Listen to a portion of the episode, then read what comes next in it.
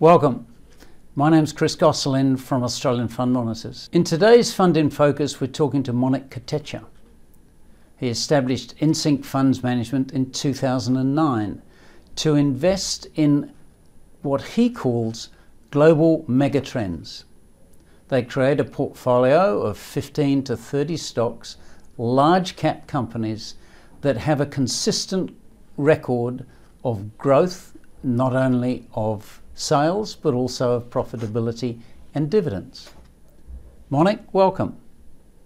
Thank you, Chris. Monik, can I start by asking if the recent rotation from growth to value stocks has changed the way you manage the portfolio? Uh, well, the, the, short answer is no. Um, and the reason being is because megatrends tend to be long term in duration.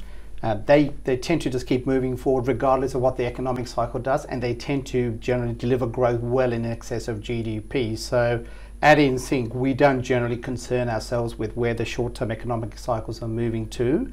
It clearly has an impact from time to time in terms of a little bit of a rotation in style that does happen. Um, so if you'd like to, me to expand a little bit further around sure. that, um, you know, the the uh, the outperformance of value over the last sort of six to nine months, I think it's a very natural occurrence at this point in the cycle. We're coming out of a, a government-induced, you could say, uh, slowdown or, or, recession or or, melt, or, or you know quite a sharp economic shock. Um, we saw that in the GFC, uh, and so when you're coming out of a gloomy period, uh, and, earn, and the economy is improving, in the short term, it does tend to favour those companies that have been hit very hard by the economic cycle. So in 09, 10, we had a great performance in the in the what we call the value style, the you know the cyclicals, the banks, all those companies really exposed to the economy. We saw uh, a similar thing coming out of COVID. It's, it's again entirely logical. In fact, we saw this during the Trump era because when Trump came on, people got very excited that we're going to get much higher levels of GDP growth, and that lasted for about six months. So we don't see the outperformance of, of let's call it the traditional value style as a long-term um, a long-term trend, but it's a very normal part in this part of the cycle. Does investing in these profitable mega trend companies restrict you from investing in high growth stocks? You know, there are nuances on growth. And, you, and you're absolutely right. What we focus on is what we call sustainable growth. And we're not about growth in only revenues. A lot of our companies are growing at high single digits, low double digits consistently pre COVID. Some of them accelerated post COVID. And we believe the outlook will continue to be you know, levels of growth that are multiples of GDP. So we've had the sustainability and revenue growth come through. Importantly, the whole point about investing in sustainable growth companies is they're highly profitable, okay, as opposed to growth in revenues, okay. And a lot of companies are experiencing high growth companies or companies positioned in that part of the market are showing very high levels of revenue growth but very little profitable growth. So there's a lot of hype there at the moment. We saw that in the tech bubble, there's a lot of hype, and it takes a number of years to work out once you get to that hype period who the winners are going to be and whether that trend is going to be sustainable. Whereas we tend to invest when we recognize, and understand that the trends are truly sustainable and the winners are very clear. Are the current fears of inflation and higher bond yields changing the way you look at managing the portfolio? We've obviously had a sharp correction in bond yields and, and expectations of interest rates. Interestingly, there's a disconnect there between the market and what the central banks are suggesting. Um, and what they're intimating, and they're now looking at the learnings of the last 10 years, is one of the hardest um, challenges they're having is actually creating sustainable jobs growth leading to uh, very good wages growth. And what we didn't see pre COVID, even at the peak of the growth, when Trump came in and growth was elevated in the US, wages only got up to about 3.5% growth during that period. Okay, and a very slight lift in interest rates, and suddenly the wages growth started to slow down very, very quickly. So I think there is an appreciation there that what they're really focused on, I think, is bringing their unemployment levels down, increasing the participation rate, because people only look at the headline level, but there's a lot of uh, lot of individuals who are not actually on the on the job role, right? They're not looking for jobs, so they're they're out of out of the equation. So that's why the participation rate. So as the job market continues to improve, the participation rate, which is at very low levels, needs to also increase significantly to get what we think will be an inflation outbreak. So, yes, what we're seeing around the inflation picture at the moment really is we came out of, you know, don't forget it's a year on year calculation. Think about last year, everything was shut down. So, growth's improving. Obviously, inflation is increasing, inflation expectations increasing because the world is now opening up again. There's some transitory issues around supply because you know supply shut down very significantly, and when demand comes back, it takes a little bit of time for the supply to catch up. But I think for inflation to truly break out, we need unemployment levels at levels that we have never seen before. I think to really generate high levels of inflation. So it hasn't changed our perspective. Does the recent change in the White House change the way you're looking at anything?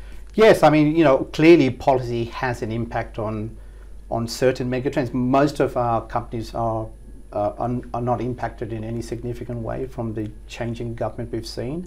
Uh, clearly, one of the big megatrends that's likely to emerge going forward is the move towards uh, a greener planet, right? And there's now clearly a concerted effort to move in that direction. So, in a sense, that's always been around, topical, you know, people have shown concern about what we're doing around the climate, but really the policy initiatives now driven by Europe and what is now looks like is going to be followed up by Biden is they're going to spend a lot of money in trying to transition us as quickly as possible to a net neutral carbon outcome in the next 10, 15, 20 years. And so they're throwing a lot of money. And so, yes, that is a potential trend that's developing today. But just because it's a trend doesn't mean all companies are going to benefit that are participating in that trend because again we're in that a little bit in the hype phase where, where there's a lot of competition that comes into the market and what you're going to do is you've got to try and work out how is that trend going to evolve evolve and are there any profitable winners that you can see today that will benefit from that trend so that's something that we're spending more time on today sure. and equally i suppose the other side of that particular coin is there'll be some winners there'll be some losers as well so presumably uh, old non-renewable energy is going to be a problem. High uh, companies with a high exposure to coal or oil will will have problems as well.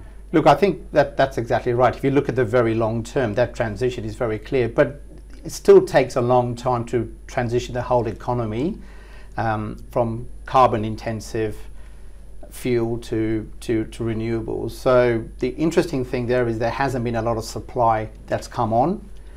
And so we would agree with you structurally, but in the short term, I think part of the reasons why oil price is high and commodity prices are very high is because there's been no new supply that's come on for a number of years.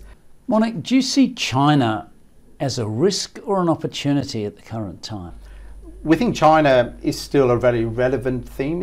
I mean, we've had a big move in the middle class over the last 10 years, and that will continue, and their per capita income continues to increase. So 10 years ago, it was all about buying the necessities, you know, the, the toothpaste, the detergents, the dishwashing, the, you know, improving the food. China's now moved on. It's now more luxury goods, luxury cars, you know, premium wine, premium beer. Uh, so it's also become a bit more discretionary as well as a result of that. Okay, uh, we think the country that actually is probably uh, a, a, stronger theme or a stronger megatrend, sorry, uh, around the emerging middle class is actually India because of the around billion people estimated to move into the middle class over the next 10 years. 60% of that is now likely to come from India. And again, look at a company like Domino's. Okay, they're growing there. We own Apple. Apple's very interesting you know, uh, you think about one of the biggest, fastest growing parts of the Apple uh, ecosystem, it's been the wearables market. And the third largest uh, market in terms of sales of wearables last year was India. There's been an increase in both trade and military tensions with China globally in recent months.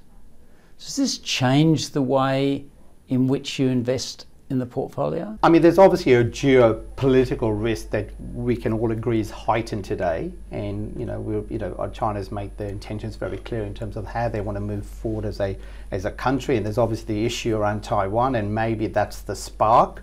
So there's obviously there's always risk in the market. Okay, I mean, last year everything looked very risky at the bottom of the market. Nobody wanted to invest. Now everyone's worried it's gone too far. You know, there's been geopolitical risks happening for years, and maybe it does actually manifest into something a bit more negative, and there's that short-term shock. The portfolio we build is not a China-centric portfolio; it's a global portfolio. Okay, where they're getting cash flows from different geographic regions. So yes, we do think about it as we do all the risks, uh, but the reality is, certainly from a stock-specific uh, perspective, we don't see a lot of risk in most of the stocks that we own at the moment.